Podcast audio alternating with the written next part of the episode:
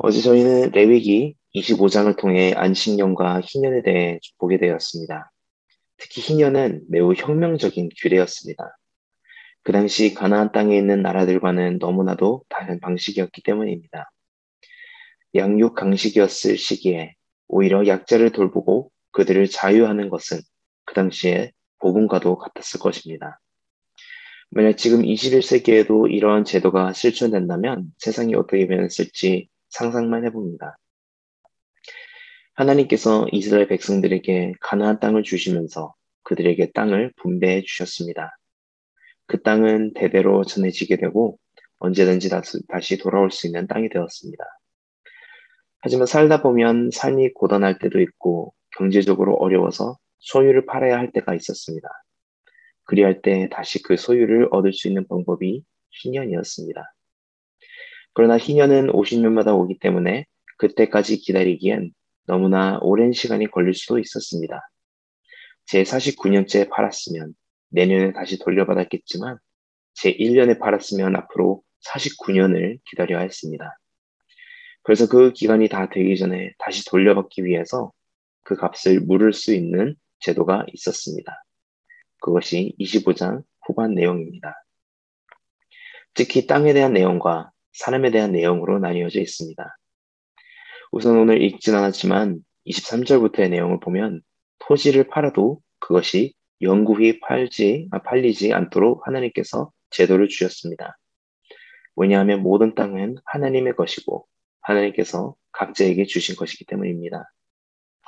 어제도 나눴지만 만약 땅이 넘어간 채로 남았다면 부자들은 더 부유해지고 가난한 자들은 더 가난해졌을 것입니다. 그래서 실제로 선지자들은 부자들이나 왕들로 하여금 땅을 입수하는 것을 금했습니다. 굳이 그렇게 명령을 했다는 것은 이 희년 제도가 잘 이루어지지 않고 있었을 것이라고 짐작할 수 있습니다. 사실 이 말씀을 읽으면서 현재 이십일 세기에 살고 있는 저희들이 어떻게 적용할 수 있을지 고민할수록 어려웠습니다. 누구에게서 집을 샀다가 오십 년 안에 다시 그 집을 돌려줘야 한다면 어떻겠습니까? 난감하지 않았을까요? 집값들도 들쑥날쑥하는데 이익은커녕 손해를 면하려고 난리일 수도 있습니다. 그렇다면 우린 이 말씀들을 읽고 어떻게 적용할 수 있을까요? 이 구절들 속에 담긴 핵심은 바로 이스라엘은 자유를 선언하는 나라란 것입니다. 하나님께서는 이스라엘을 애굽에서 구하셨습니다. 종살이하던 이스라엘을 자유케 하셨습니다. 뭐냐하면 하나님은 우리로 하여금 자유를 누리기 원하시기 때문입니다. 창세기 때부터 하나님께서는 우리에게 자유를 주셨습니다. 단 그 자유를 가지고 하나님의 명령에 순종하길 원하셨습니다. 뭐냐하면 자유를 통한 순종만이 사랑을 증명할 수 있었기 때문입니다. 선악과가 바로 그것입니다. 어떤 과실도 자유롭게 먹을 수 있었지만 선악과만은 먹지 말라 하셨습니다. 못 먹도록 억제하시지 않으셨습니다. 먹을 수 있는 자유도 주셨습니다. 하지만 그 자유를 통해 불순종을 하는 날 그들은 그 자유를 잃게 된 것입니다.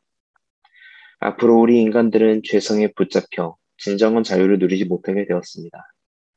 마음이 원해도 몸이 즉 죄성, 내 죄성 때문에 원치 않는 것을 하게 되었습니다. 하지만 동시에 자유란 내 마음대로 하는 것이 또 아닙니다. 자유도 분명한 경계 안에서 이루어져야만 진정한 자유이고 아름다운 자유가 됩니다. 하나님께서는 우리가 하나님 안에 있을 때에 하나님께서 정하신 경계 안에 있을 때 진정한 자유를 누릴 수 있게 만드셨습니다.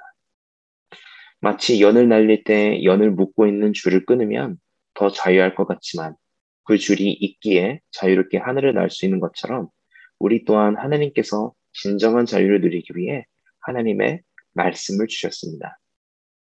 또 마치 야구와 같은 스포츠가 규칙이 있는 것처럼 그 규칙 속에서 이루어지는 플레이들이 멋지고 아름다운 것입니다. 마찬가지로 우리 또한 하나님께서 정해주신 개념들 속에서 서로 사랑할 때 가장 인간답게 살 수 있는 것입니다. 이것이 하나님께서 이스라엘 백성들을 향한 마음이고 그들을 통해 이방 나라들에게도 이 선한 영향을 전하길 원하신 것입니다. 자유할 수 있는 방법들을 제시하시고 그렇게 행하지 못할 경우 희년을 통해 모두 자유롭게 해주신 것입니다. 이스라엘이 이것들을 진짜, 진짜 실행했던 안 했던 이스라엘을 향한 하나님의 뜻은 자유였습니다. 이것은 특히 이 제도가 사람들에게 적용될 때 더 뚜렷이 볼 수 있습니다. 가난이 찾아와 자신의 소유물, 심지어 토지까지 팔고도 부족할 때 이들은 자신을 팔 수 있었습니다. 여기서 주의할 점은 우리 머릿속에 있는 미국과 같은 나라에서 일어났던 노예 제도에 대한 생각을 잠시 내려놓아야 합니다. 이스라엘 백성들이 자신을 팔아서 누군가의 종이 될 때에 하나님께서는 그들을 품꾼과 같이 대하라고 하십니다. 품꾼은 마치 요새 채용된 일꾼과도 같습니다. 그때그때 품삯을 줘야 했고 채용기간이 끝나면 풀려났습니다. 하지만 물론 이 관계를 남용하는 사람들도 있었습니다. 마치 자신들이 애굽에서 종살이를 했을 때 받았던 대우처럼 이스라엘 백성 또한 자신의 이웃을 엄하게 대할 수 있었습니다. 하지만 하나님께서는 그것을 원치 않으셨습니다. 뭐냐 하면 하나님께서 자유케 하신 백성들이고 자신을 팔았어도 다시 자유케 될 제도를 주셨기 때문입니다. 이것이 바로 속량하는 자에 대한 것입니다.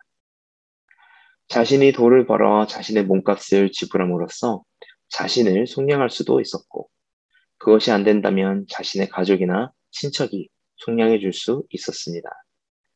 심지어 이방인에게 자신을 팔았더라도 이스라엘 백성으로서 속량되거나 희년을 통해 해방될 수 있었습니다.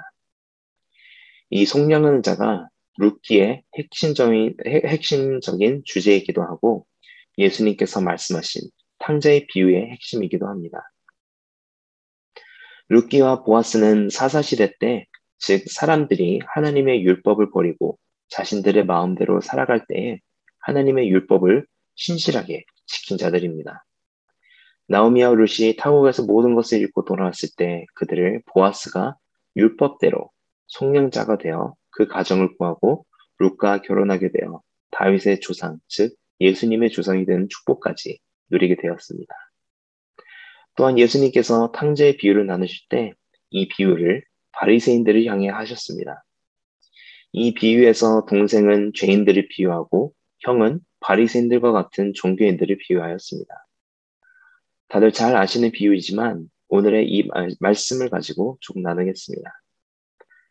동생이 자신에게 올 유산을 가지고 타국으로 가게 됩니다. 하지만 그곳에서 방탕한 삶을 살면서 가진 것을 모두 탕진하게 됩니다. 그리하여 아무것도 없는 상황에서 자신을 팔 수밖에 없었습니다. 하지만 제대로 된 대우도 받지 못하고 돼지우리에서 지내고 있었습니다. 그러다 어느 날 아버지 집에 있는 품꾼들이 더 잘 먹고 잘 생활한다는 것을 기억하고 자신을 아버지에게 팔 것을 생각합니다. 그래서 돌아와 아버지께 자신을 품꾼처럼 대해달라고 하려 한 것입니다. 하지만 아버지는 그를 아들로 다시 맞이하고 그에게 옷을 입히고 반지를 줌으로써 다시 아들의 자리와 권리를 회복하게 합니다. 그런데 왜 형이 화를 냈을까요? 왜냐하면 그 당시 유산을 장남이 삼분의 이를 갖고 나머지를 남은 형제들이 나눠 가졌습니다. 이미 동생이 삼분의 일을 가지고 갔습니다. 그때까지는 아무 말도 안 튼 형이 동생이 돌아오고 다시 아버지의 아들로서 회복되자 화를 냅니다. 그 이유는 자기에게 돌아올 몫이 줄었기 때문입니다. 분명 이제 아버지에게 남은 삼분의 이의 유산은 자신의 것이라 생각했습니다. 하지만 동생이 돌아와서 다시 그의 신분을 회복하자 이제 남은 삼분의 이를 또 다시 나눠야 했던 것입니다. 결국 자신에게 돌아오는 몫은 이제 구분의 사, 즉 원래 아버지가 가지고 있던 유산의 반도 못 받게 된 것입니다. 그러면서 화를 내는 맏아들을 아버지는 달래고 다시 들어가자 권합니다. 사실 이 비유는 애초부터 문제가 있던 이야기입니다. 왜냐하면 동생이 타국에서 방탕한 삶을 살고 자신을 팔았을 때에 그의 형이 그를 속량해야 했기 때문입니다. 오늘 본문의 사십팔 절에 나옵니다.